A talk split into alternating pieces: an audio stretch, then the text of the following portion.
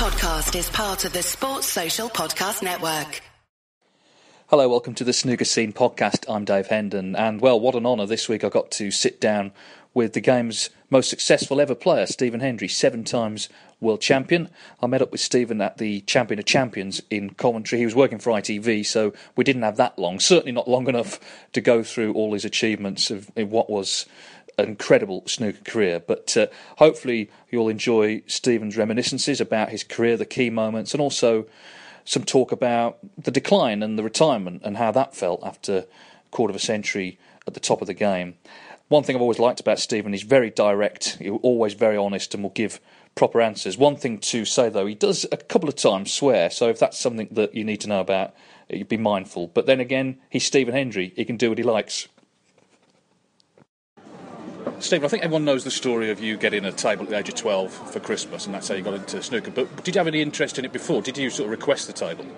No, I'd seen it. Um, my mum and I had been walking in the high street in Dunfermline, um, where my dad had his fruit shop, and uh, in the in the store, um, John Menzies. I don't know if he's even there anymore. There was like almost a sort of half toy shop sort of thing, and there was one in the window, and she sort of said, um, you know, well, look at that sort of thing. Not, not really anything to look because that is still Christmas present, supposed to be surprises. Sure. But and I said, yeah, yeah, yeah, it looks looks fun or whatever. And but no, I'd never played, I never watched, or um, no, no, no history. But then four years later, you turned professional, so Yeah. it's quite a, quite a sort of uh, rapid development. Yeah, yeah. I mean, I, I got it. I mean, within a couple of weeks, I was making 50 breaks in it and stuff. But I just, I didn't really think there was anything to it. Maybe it was just an easy game or something. but and obviously, you start beating your mates all the time, and you're and you're much better than they can't even hold the cue, and you're doing this. You start to think, well, maybe I'm actually quite good at this. Um, and then, sort of like three, four, five months later, you go up and start playing your first full size table and stuff, and you- I mean, it's like the old play. I just fell in love with it. I just, you know, it was part of the reason is it's something you, you think you're you're good at. Um, you know, when you're young, you know, obviously very few teenagers have a skill to do some sort of sport. You know what I mean? So to, to find out you're, that you're better than at least everyone you know gives you a buzz straight away. And snooker at this time was all over the TV, so you would have seen, you know, all the, all the famous names at the time. Did you think when you were that age, okay, this could be my career? No, not at all. Not at all. Um, as I said, I started playing like junior tournaments and stuff, but um, and people were telling my dad when they, when they see me playing like that, oh, he's he's you know he, he's got he's he's a, he's a future world and all this, but I never ever dared. I, I never thought it would come to that.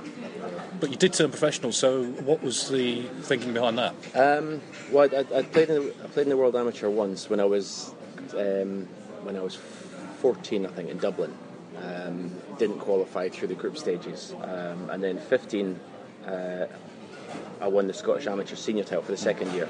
So I could have gone to the World Amateur Championship again. Uh, I mean, obviously this time I was a better and thought that I would have a good chance of winning it, but in those days, winning your national title gave you the, the, the path to become professional. It was, it was quite restricted then. Um, so between sort of me, my father, and, and Ian Doyle, who's who sort of started taking on my career, we thought, well, what more can you actually learn as an amateur? You know, let's let's. I've always, I always and they knew as well. I always played better in the big occasions. So we just thought, you know, why not? You know, why not just go for it? We've got the opportunity, Let's let's see what happens. So this is 1985, and of course it's just a few months after the most famous match ever played, and Yeah. snooker's the biggest it's ever been on TV. I mean, it must have been a bit like walking into a soap opera. You know, you've, you've seen it on TV, suddenly you're part of it. Or is that how it felt? Um, it was it was quite surreal, really. With my first venue um, was uh, was it Stoke on Trent or something somewhere like. Um, I remember my, my first match was against um, uh, oh, what's his name Barry West. Okay.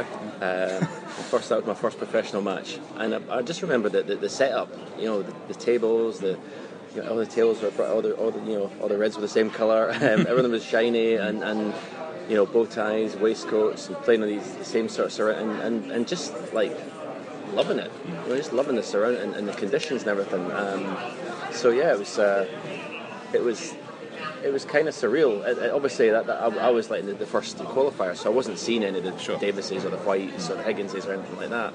But it was still leagues above to what I was playing at. You mentioned Ian Doyle, uh, who was your manager for, for your whole career. I mean, what what was the first of all, how did you get sort of together with him, and what was the importance of him, certainly in the early years? He he was his, his company sponsored the Scottish Amateur title. Um, he, had a, he had an ironmongery business, and they sponsored it. Um, he also owned a snooker club that I'd played a couple of amateur tournaments at. Um, he was obviously a snooker fan, um, and I think he wanted to, to, to get into it more.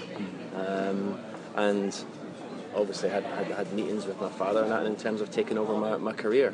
Um, It's fair to say that he, he was never a sycophant, was he? I mean, he was. He, he, if he had something to tell you, he would tell you. Oh, absolutely, and and, I- and I think um, you know there was there was there'd have been issues at the time, obviously with my father and Ian, because Ian wanted to take it over lock, stock, and barrel. Yeah. Um, my dad had been travelling me everywhere since obviously I was young, junior tournaments, amateur tournaments, but you can't you know live in your a room with your father for it's it's just not healthy. It just does it wouldn't it wouldn't in the end it would have, it would have just come to something that wouldn't it Yeah. wouldn't have been good. So and you know, Ian sort of said if you if you want to be one of these players, you've got to live like one of these players. So basically from going and staying in shitty bed and breakfast everywhere, I was suddenly staying in the same hotel as, as the Davises and the Whites of the world. Um, even if I wasn't anywhere near competing, at least I felt like I, I belonged. Sure. And in terms of the way you played it, it was a different game. I mean, even when you were sort of just first on the scene, you were very attacking. And at that time, the game, there were attacking players like Jimmy White, Alex Higgins, but it was pretty cautious compared to certainly how it is now, isn't it? It was, um, yeah. I mean, I mean, Jimmy played the sort of flair shots, but um, really only at the end of frames. Yeah. Um, and and obviously was attacking Alex Higgins. It's weird. I don't. I, it, wasn't. I don't really regard Alex Higgins as, as an aggressive attacking player. It's weird. I mean, obviously he was quick around the table, and and he would play a shot. There'd be a simple way of playing a shot, and he would find a difficult way of playing the same shot, and that was his genius. Um, I mean, it's like um, it's, Ronnie's very similar to him in, in their safety game. He never played a plain ball safety shot. Everything was with side coming round, and, and that was his genius. But I, I never regarded him as, a, as a, an aggressive attacking player.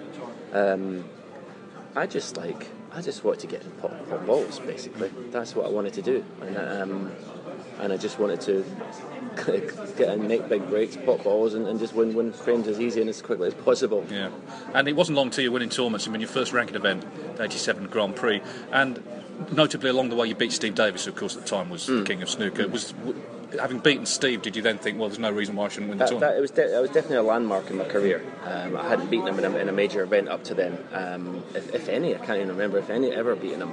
Um, we watched it was well documented. And I we watched videos now on my own watch videos of my matches with Steve, and, and I was under the impression every time I was getting beat by him that I was getting no chances. That this guy is just destroying me, and I'm not getting getting a chance. But when I watched the video, it, wasn't to find anything technical or a strategy. I just it clicked that I am getting chances. I'm just not taking them. And then you know that sort of like something clicked, um, and, and then yeah, that, after that first victory, I thought that was when I thought you know I, I could I could go I could go high in this game. I could I could, I could win everything. And so, having won that first tournament, because some players you see now they win a tournament and they kind of celebrate for six months, but you, Hmm. I get the impression you just right, okay, I've won that one, on to the next one. Yeah, I think it's, a, it's, a, it's the biggest weakness in in, in, in, in well, it's probably in in a lot of sportsmen in individual sports. I mean, you see it in golfers as well. I mean. Um, I mean, look, look at Danny Willett. Since he won the Masters, he's, he's won nothing. Um, snooker players are, are really guilty of it. You know, players that win tournaments and yeah, you never hear from them for. But I mean, a lot of times I was winning on Sunday night. I was practicing on Monday morning because I was just greedy. I just wanted to win everything. Um, I mean, obviously, people would tell by my reaction from me picking up trophies, I was a miserable fucker. You know what I mean? It's like, you know, I, I didn't, I was never satisfied. I always wanted more. Yeah.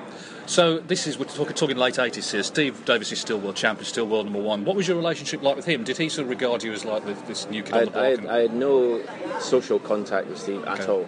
Um, I mean, we did two tours of Scotland and England. Um, I didn't mix with him. Uh, Steve didn't speak to anyone basically. Um, certainly in a, in a tournament situation. I mean, you go, you, you walk, you go to a tournament, and you, you know, from the Crucible practice room, they're walking through that corridor back to where the you know, you'd walk past them, and you'd, you'd be lucky if you got a nod. Um, and that, that's, I mean, that comes with that. I mean, that was one of the things I took from it is you have to, in an individual sport especially, you have to keep yourself apart from the masses, um, and which I, which I, I, what I did do, partly from Ian's influence and, part, and, and partly from myself. Um, I didn't, I didn't really have friends on the circuit, um, so yeah, that was that was probably part of my downfall in the end, getting too friendly with people. Was there a point uh, around this period where you where you thought, okay, I, am going to become number one? Because Steve, Steve had been there so long, and when like Phil Taylor in darts, for example, you just think they never the reign will never end. It's just going to go on mm. and on. But did you think, well, there's no reason why I shouldn't? I'm winning tournaments. I can, I can overtake. It. Yeah, yeah, de- definitely. I mean, as, as, soon as I won, um, I won, you know, won the the Rothmans. Then I won the same year, I won the British Open. Yeah. Um, so as soon as you win sort of more than one, two, you, you, yeah, you start to think. And, and obviously, Ian, Ian is, is, is, is uh, I'm a fan, and but it's, you know, I mean, you've met, you know what he's like. Yeah. He's, he's, pumping into it, you know, constantly. You know, you, you, and, and I think when, I mean, he's obviously been one of the, the biggest influences on, on, on, my on my career and, and my life. Um, and he's sort of put in the work ethic that, that probably wasn't there mm. in the beginning. Um, you know, before he before he, he, sort of took me over, he, he, he, came through to the club where I was playing and sort of seen I was basically just mucking about with my mates on the table, mm. not doing anything serious. And it was him that sort of started this sort of six, seven hours a day, seven days a week, mm. um, you know, virtually all on my own. Mm. But I started getting results, and then that made me, you know, hungry to do it, do it more, and, mm. and, and uh, it wasn't difficult for me to take that over. Mm.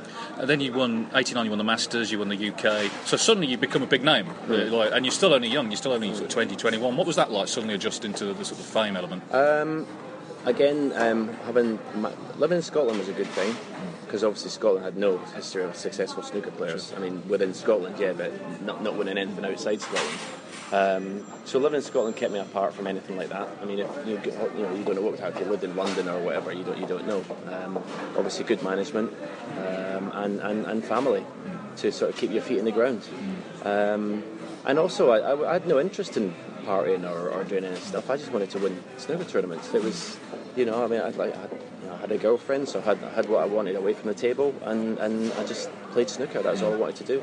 There was a lot of talk that you would become the youngest ever world champion, and you did in, in 1990. What are your sort of memories of that? Because even a couple of years before that, there'd been certain expectation that you were going to win it, but there's been expectation on a lot of players. I know, I know. Well, I remember saying in an interview, I think it was a Daily Record in Scotland, a term pro at 16, and I said I'm going to be world champion at 21, and like everyone sort of said, I mean, you say that and you don't really believe it, but that was like that's what you put you, you, you put it down there, and um, and yeah, to actually um, actually do it because obviously beating Parrott in the semis, I became world number one as well. Um, and then final, I just never had any, had any, thoughts of losing whatsoever. I was so relaxed, so confident. Um, you know, I was at the top of my, you know, as, as good as you could feel mentally and, and relaxed as, as, you could possibly feel. You know, you just, I just felt invincible. Mm. And that sparked the, the, the, the, great rivalry with Jimmy White, of course, mm. that, that, ran through most of the 90s. Um, I mean, what was that like? Because obviously Jimmy is still to this day so popular, but you don't care about that, do you? You're, you're just there to win.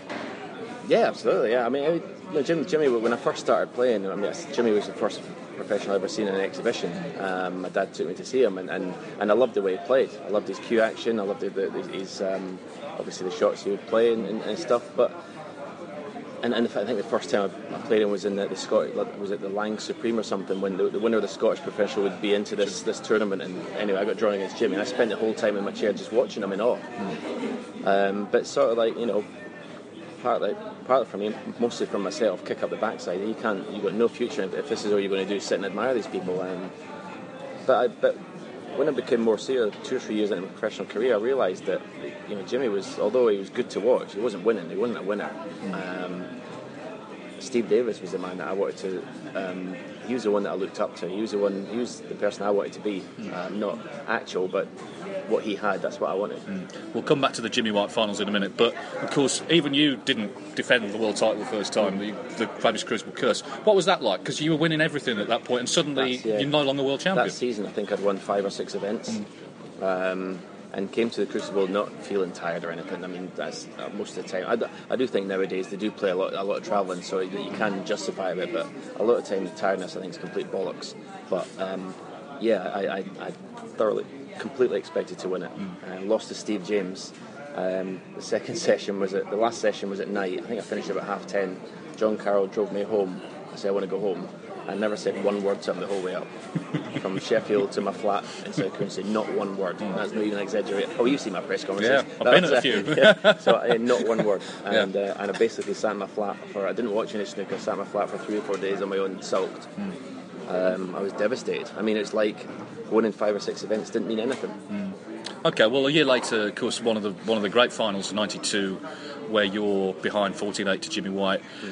You wouldn't have given it up then, but he was playing well, wasn't he? I mean, what did you? What, what were your thoughts at that point? Um, yeah, I was. Uh, it's hard to hard to remember what exactly what, what you know your, your thoughts on what's. You've got to put him under pressure, I guess, is, is the, the key. I guess you just like think. I don't know. You get something. Something switches on side that you don't plan to, and it just think, well, you know, I've got to start doing something. Um, and obviously, I managed to win the last three or four frames of, of the afternoon session, and culminate in one of my best shots of my career, a brown off a spot, um, to win to be four or six frame difference. But the thing I, I knew with Jimmy in finals, is I could tell when he was under pressure. Um, and I, and I, I think when you're in your seat, you just think, oh, I- if I could just spring. Long matches are all about momentum. So that's the Crucible, that's what it's all about momentum. And I knew if I could string two or three frames together, I could get him at it.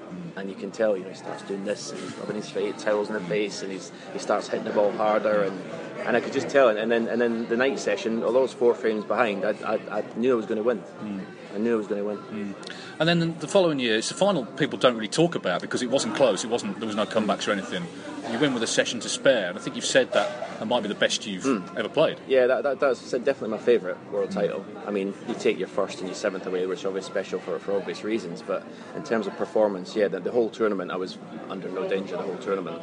Um, and, and, you know, that's, I think the final against Jimmy, I started off, I'd knocked a long one in at 135, and, and, and from then on, I just, yeah, I, I, I just, I just destroyed him. Yeah, So, I mean, that, that gives me the, the most pleasure. I used to love winning matches a session early. It's a lovely feeling. But then, of course, '94, it's the opposite. It was suddenly in the decider, and it looks like he's going to win, and famously breaks down. And I mean, I think you've said that you were sort of sat in your chair, and a small part of you thought, "Well, okay, good on you, Jimmy. You, you're going to do yeah, it." yeah, well, a very small part. but, um, yeah, it, it, I saw it wasn't really like good, good on you, Jimmy sort of thing. But I just, I- you know, like, obviously I, had, I didn't have the entourage that Jimmy had in those days. I, had, I had maybe a handful of people with me, and, and a couple were in, in the balcony. I sort of looked and sort of had like, okay, you know, this looks like it's it's, it's going to happen. Um, um, and then yeah, I mean, if he'd won it, I'd have been happy for him, and that because obviously the support he's got, and, and within the game, he's, he's an iconic figure. Um, but I wouldn't have been happy at losing. No, no, no, no chance. And was your game sort of? Do you think your game was improving through the '90s? Because obviously there was, there was new players coming in. I mean, O'Sullivan, Higgins by then had turned pro. Did you did you feel you had to keep improving? Um,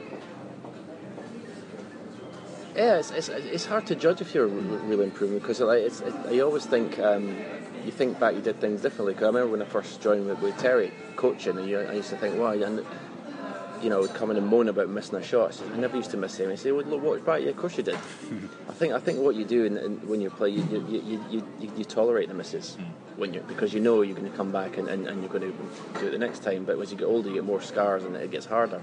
Um, but um, yeah, I, th- I think I think my game uh, improved. Um, my safety was is obviously never my strong point. Um, I, I I still think the, the early part of your career when you when you've got no fear and you just literally you know don't think about what happens when, when, when you miss a long shot. That's that's your best your best time throughout your career. When you, it starts to get a bit long, then you start to think about well, if I miss that, where's the cue ball going? What's and that's that's that's the worst thing that can happen. I'm aware we're glossing over lots of UK and Masters titles and whatever, but we, we haven't got long. But I wanted to bring up the the UK final against Ken uh, Doherty because seven centuries in a match. I mean, that would be incredible now, but back Yeah. then that was just that was Yeah. really incredible. Yeah, yeah, seven, seven, seven centuries and, and, and only winning t- was 10-7, um, which, which was so so which, which sort of shows you the priority I put on frame frames. you know, the concentration I put into the scrappy frames was, was probably nothing like what as soon as I got into balls. Um, I get probably again one of one of my weaknesses throughout my career. Um, but uh, yeah, I, I mean, that, I look back on that as, one of my one of my best performances. There's no doubt about it. Um, take away that I lost seven frames in the final. You know, if you make seven centuries, people would normally think, "Oh, did you win nine one, nine two?" Yeah. Said, "No, in 10-7. I think, well, Ken must have played amazing. I said, "Well, well, he obviously did play well, but I just, yeah, it's."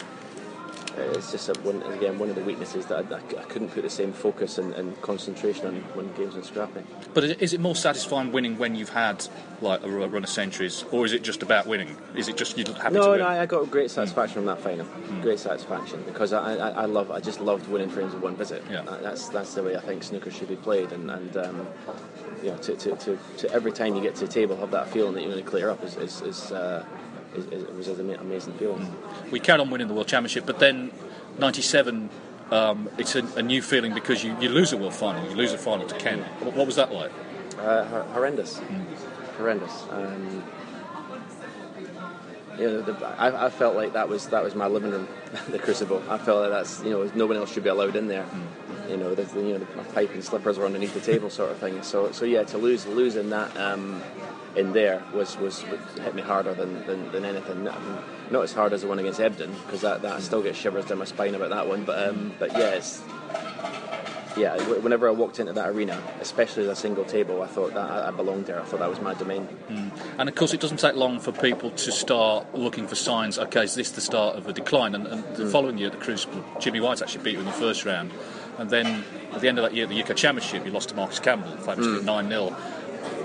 What do you think the reason for that was, and what did you have to do to put it right? Um, it's hard to. Um, I, you know, they're sort of winning, winning less and less. I think um, I think there's many, contributing factors. I think life away from the table contributes to it. Um, although you, although you say it doesn't, it has to. Um, you maybe don't. Your practice is not as intense as it used to be. Um, as I say, the, the, longer you're in a career, the more scars you get. Um, you know, you get punished a few times. All of a sudden, there's a little bit of apprehension there. Um, many reasons. Not at all because I thought the players were getting better. That that was that is none at all. But um, I think just within yourself, it's um, you, you, you, you, start to stop tolerating misses. Mm. You start you're not as good as being able to just put them to the back of your mind and, and you, you, sort of dwell on them a bit, and it mm. carries on to the next shot and the next shot. So. All these things, I think, are the, are the contributing factors. But the Marcus Campbell match, I mean, mm. say he'd, say he'd won 9 8, you could say, okay, it's just one of those things. But 9 0 you must have thought, well, what's it happened here? Of, it was one of them when it, when it got to four. I thought, I, I, this is this could be nine 0 nine one. It was just one of them, and my head was just gone. Um, everything was concerned. I mean, he played good, but nothing, nothing that I couldn't come back from. Um, yeah, it's just one of them where I was in a, a really, a really not in my life, but just on the t- on the table that, that that day and that thing, it was just in a bad, bad, bad place. Um, and, and every player that played knows knows how it feels. You know, you just get there and you just think this is this is just horrible. I don't want to be here. Hmm. Um, and the worst thing was it was a two day match. So yeah. it was eight 0 after first, and had to wait till the following night yeah. to come back. Yeah. Um, but yeah, as a sports, obviously going and winning my seventh that season. I think two or three months before, um, Frank Callan came back to work with me. Hmm. Not to change anything technically, but um, I, that was part, small part of it. I, I, think I think I went back to basics for a couple of months before and really put the hours in on my own. I really pounded it, um, and I think that that was that was the reason I was able to come back and win the winner because I had a pretty tr- tough draw.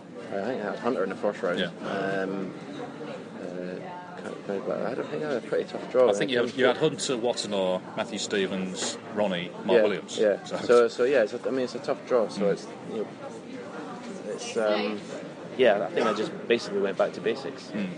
And I mean, it's, it's, probably an obvious answer in a way, but how satisfying was it to get that seven? Because obviously Steve and Ray Reardon have been on six in the modern era. You, have broken yeah, the record. It was massive. It was massive. Yeah, it's massive. I mean, obviously when you start to win two, three, four, that's that's what's in the distance. Mm. Is, is beating the record. Mm. So to achieve it, yeah, it's um, it, it's it's amazing, and um, it's it's what I it sort of like it, it, defined my career. In a way, it hurt me because because I think. Um, I think even in my press conference after I said if I never win another yeah. match, I'm, I'm, I'm, happy. But and, and, that's that's immediately taken away any intensity you've got mm. for next season because mm. you think, well, I don't need to now. I don't need to mm. do anything now because I've done it.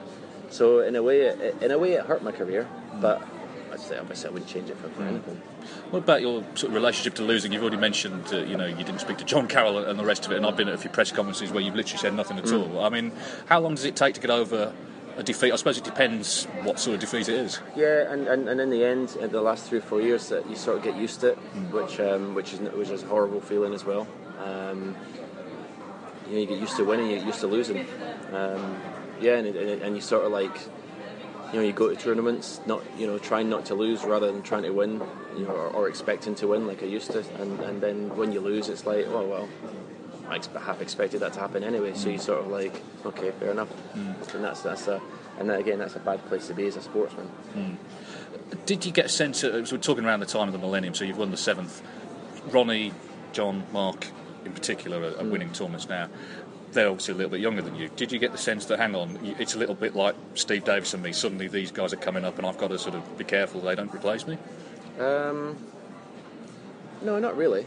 Not really. I always, I never really felt um, in myself anything older, older than them or more. I always felt um, on on a level um, sort of playing field. Um, you know, when I look at Steve myself, you know, I, I think of Steve as much older. Sure. But I don't think of myself as that when it comes to, to, to the Higginses, the Sullivans, and that Williams. And that. Um, um, as I said er- earlier, I think one of one of the, one of my downfalls was, was getting familiar with players. Um, I, I honestly believe that because I always kept myself to myself, and and, and I mean you see it with the Sullivan, you know he doesn't mix hardly any. And, and So I why did why did it change then? Why did you suddenly become friendly? I don't know. I don't know where where where what happened. I mean, Ian obviously signed, signed Williams, Yeah. and I got on well with him. You know, it's the same same sense of humour and everything, and, and sort of like then started to be more more tournaments abroad. So constantly you're sharing airplanes with people, you're sharing hotels with people. Sure. Um, and yeah, it just it was a sort of gradual thing that sort of sneaked up, and then all of a sudden you're like.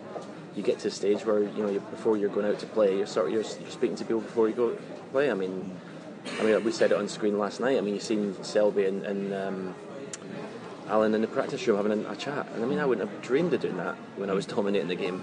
It just would have been it would have been a complete no-brainer to, to stay away from them. So that's a that's a that's a, a bad place to go down. I think mm. as an individual sportsman. Mm.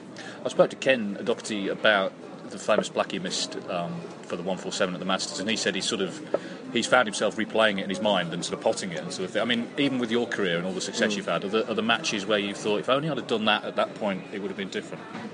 Oh God, lo- lo- loads. Yeah, I mean, I, I, I remember the defeats far more than, than the wins. Um, I think the, I think the, the, the, feeling you get inside of, of defeat is far more intense than when you get winning. Far more intense, um, and it stays with you.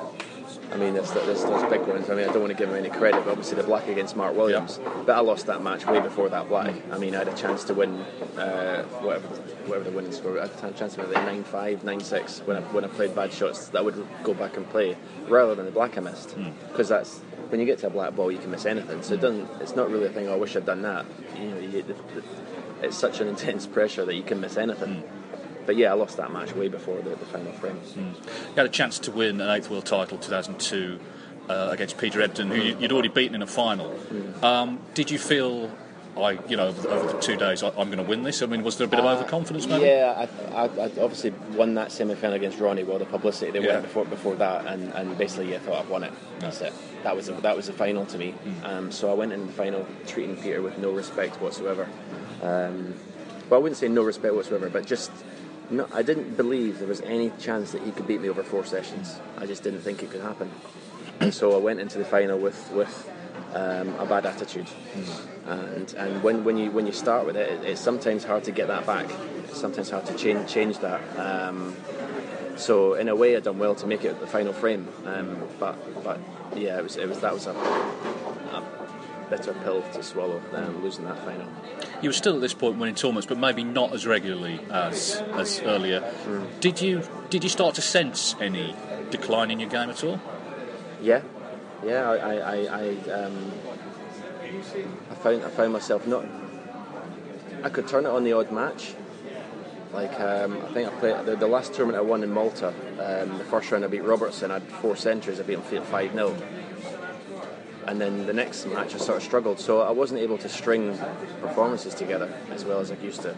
And I think some part of that was due to not practicing as, as, as, as well as I used to not having the ability to do as much solo practice. Because I think through my career, I was always sharpest when I put the hours in on my own. Um, it's all right to have you know some match practice against people, but to like you know the solo was the stuff that, that, that really made me sharp. Because I used to, you know, if you're playing on your own for like two or three weeks, you can't wait to play someone. So as soon as someone you play in a match, someone leaves you a long red, you just like you're like you're like you know it's Yeah. like a coiled spring. You put the long one and you clear up. Yeah. Um, so it's uh, yeah, I think the ability to do that the hours was, was, was hurting as well. But you never had any thoughts of changing your game. You, you didn't want to become sort of a safety player and start tying mm. people up. There was just never a question of that. No, No. And, and, and, and, and a lot of the matches I lost in the end of my career, you have commentators and and, and, and other players and everybody say, you know, you know, if you would just refuse that, you know, you just stop going for that, you know, you're going to win more. And I just, it, it's not, it's not the way I play snooker. Mm. It's not the way, you know, if I, if I go down, I'm going to go down and play my game. Mm. Steve Davis, when he got over the fact that he was no longer the best, seemed to be at peace with it and would turn up to tournaments really to enjoy them. Obviously, still wanted to win, but he enjoyed being the ambassador, enjoyed just mm. playing. You, it was never about playing for you, was it about winning? No, I, I found that very difficult. He used to say, "Oh, he says I just treat it as a day out." Because I mm. said to him, "How can you do it? How can you, get, you know, getting beat by these muppets and like and, and, and, and enjoy it?" I mm. says, "It's." You know, at the end, it was it was the, the worst thing was getting beat by people I knew shouldn't even be on the same table as me, and it was just that was horrible. He said, "No, it's a day out." Like, that's but but in a way, you got to admire someone that can just play for the love of the game. But but yeah, for me for me the enjoyment was winning and being the best. Um, when, when you took that away, you took away a huge part of, of um, me as a snooker player. So the decision to retire then was it an easy one in the end? Um, it, it wasn't. It wasn't. It was obviously when you, when I look at it uh, the way I was playing and not winning, then it was easy. Um, you know, even like in the last the last one, I mean, I made a one four seven, but I mean, I mean, without meaning to sound blasé or anything, one for like one four sevens are like big bit essentials were easy. You know, I mean, one four sevens were difficult, but they were they were they were like. You know, like bread and butter, so ABC stuff. When I get around a pink and black, it's fine. But the actual whole game of winning was was, was gone. I mean, it's just uh, it was it was a sort. Of, I mean, in a way, it was an easy way out to get away from the torture hmm. of, of, of, of not winning. Hmm. Have you regretted it though? Did you regret it? Because obviously it's a big part of your life that suddenly changes. Um, yeah, I think I think obviously the system of the game was a was a part of it as well. All the PTs, all the tournaments you had to play in the PTCs. I mean, I, I literally detested going to that academy and, and, and playing in cubicles. You know, you play some young kid, and, and the only people watching would be his mum and dad and a referee, and I hated that. I mean, when you've played at the Crucible, the old conference centre with three thousand people, how can you play in that and be inspired? You just can't. So that was a, that was a big part of, of, of, of, me not enjoying the game. And then consequently, a year later, they changed the system where you can sort of pick and choose events and play them, and, you know, and, and so maybe if that was in place, I might have might have hung on for a wee while and, and, and, seen what would happen. But um, yeah, I couldn't I couldn't face another season of that. Travelling down to that Sheffield, um, whatever it was, athletics place, driving down, playing a best of seven, not looking forward to it. Probably going to get beat, and then driving back to Scotland again. I couldn't do another season of that. But have you ever contemplated coming back? Because in most, in a lot of sports where people retire, they kind of they miss it and they do come back. Oh no, I do miss it. I mean, I do miss it. I mean, I mean now, uh, you know, I, I mean, when I, I had the, the, obviously the contract with China um, with the pool thing that, that I sort of delved into um, 100% when I stopped playing. So for two, three years, I was virtually there once a month, and um, and not hardly been in exhibitions either, not playing at all. But now it's you know sort of getting you know not enjoying that as much, wanting you know missing snooker more. You know, I started going to the club and playing uh, club near where I live now, and nothing serious, just going in and just getting a cue out. Basically, it's all I know. It's all I'm good at. You know, I mean, at the end of the day, you know, we do what we're good at, and that's that's snooker's all I know. So I want to I want to start playing more exhibitions, and and I would be surprised if I didn't play some sort of event before before I die. You know what I mean? I, th- I think I'll definitely do something, but in terms of full time, no, there's no there's no chance. I, I couldn't I couldn't go back, but. Um, Certainly miss it, especially Sunday nights. Yeah, yeah, I'm sure. Yeah, uh, you, you, you do a lot of commentary now and punditry, and you, so you have to watch a lot of the sort of modern players. What do you make of the the sort of standard in the game now? Because a lot of people say, "Oh, it's going up all the time," but is that is that really true? I don't think it has. I don't think it has. I th- What, what I think there is, I think the standard's gone up lower down the rankings, um, and I think there's more strength and depth. I think there's there's very little to separate the sort of top, you know, top 16 now. You, you could go to a tournament and, and more or less any, any of them win. I mean, Selby's staying number one because he's he's got I think he's got the best B and C game. Um, he's like, uh, hi John, well done last week. Hi, John. Um, yeah, it's, um, he's got the best B and C, so he can he can just keep winning even when he's not playing well. Um, but yeah, I don't see. I mean, Higgins won last week with three tons. I said, you say I done it in the UK. You know, I mean, no, no one's really doing anything that I, I didn't do. Sure. But there's more players capable of playing a very high standard. You set a lot of standards, a lot of records, and a couple of them have gone. Ronnie O'Sullivan overhauled the century record, and obviously now you're not playing. They're all kind of there up for grabs. What's, what, what do you feel about that? I, I mean, how did you feel when he broke your record? Was it? Um, yeah, but a part of me didn't like it because it's your record. Yeah. You know, you- you'd, you'd be lying if you said I'm not bothered. Um, but it was inevitable. He's still playing and I'm not, so it was inevitable that century break and the maximums was going to go because he's, he's like me. Just he's, he just scores like ferociously when he when he gets in. Um, I mean, the, the World Championship one would obviously hurt the most. Um, I don't believe. Honestly, I, I, don't believe anyone will do it now. Um, I don't think there's anyone coming through. I mean, Ronnie's on five. He's favourite if he wants to do it, but I don't believe there's anyone coming through that, that can do it. I don't see it. I mean, I mean, you, you know the game better than me. I've never seen any young player come through when I've done commentary that I think, Mike, he's, he's going to do, he's going to dominate the game. Um, so, so yeah, Trump Trump's at an age where he should be, you know, if he wants to, he should be dominating the game. But whether he's dedicated enough remains to be seen. So, I was going to say, do you, of any of the top players, do you recognise your mindset in any of them? Trump plays the same way I played. Mm. But in terms of off, more off the table. Um, I thought um, I used to think Robertson had, a very good, you know, um, you know, and, and even he even said in his thing that he prioritises the big events, um, which is something that I sort of done. I, you know, at the start of the season, although I wanted to win everything, at the start of the season, I always wanted to win the Masters of UK and the world, um, or at least one of them. But those were the three, and I think he's very similar in that respect. Um, I think Selby's is, is, is, a winning machine. He's, he, is, he is a winner, but I think he's gone away from. I think, I think not deliberately. He's gone. He's gone to his game that he doesn't need to play well to win. Yeah. He looks that's how it looks to me. He's, he's, going to rely on the fact that he's so tough to beat. Whereas when, when, when I was still playing, I remember playing in the world. I think he made three centuries in a row, and he was a, he, he, was, he was scored so heavily. But now he seems to have fallen back in a way where, like, I don't know whether I don't think he's done it deliberately because he seems to be suffering a bit. But um, he's still number one and he's winning. Yeah.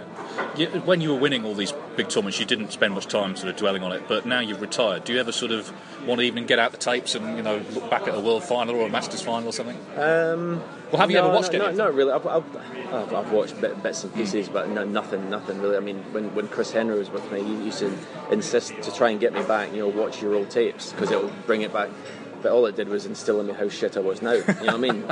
it, it, had the opposite effect. He yeah. says, "No, that's not what it's meant to do." I says, "I know that," but I said, "I'm not. That's that's me." And mm. I said, "All it's saying to me is, look at what you were now. Look at what you are now." Mm. Um, so so yeah, it's you know, I, I, don't I don't know. I, I, don't. I've never really been one to, to sit and watch. So.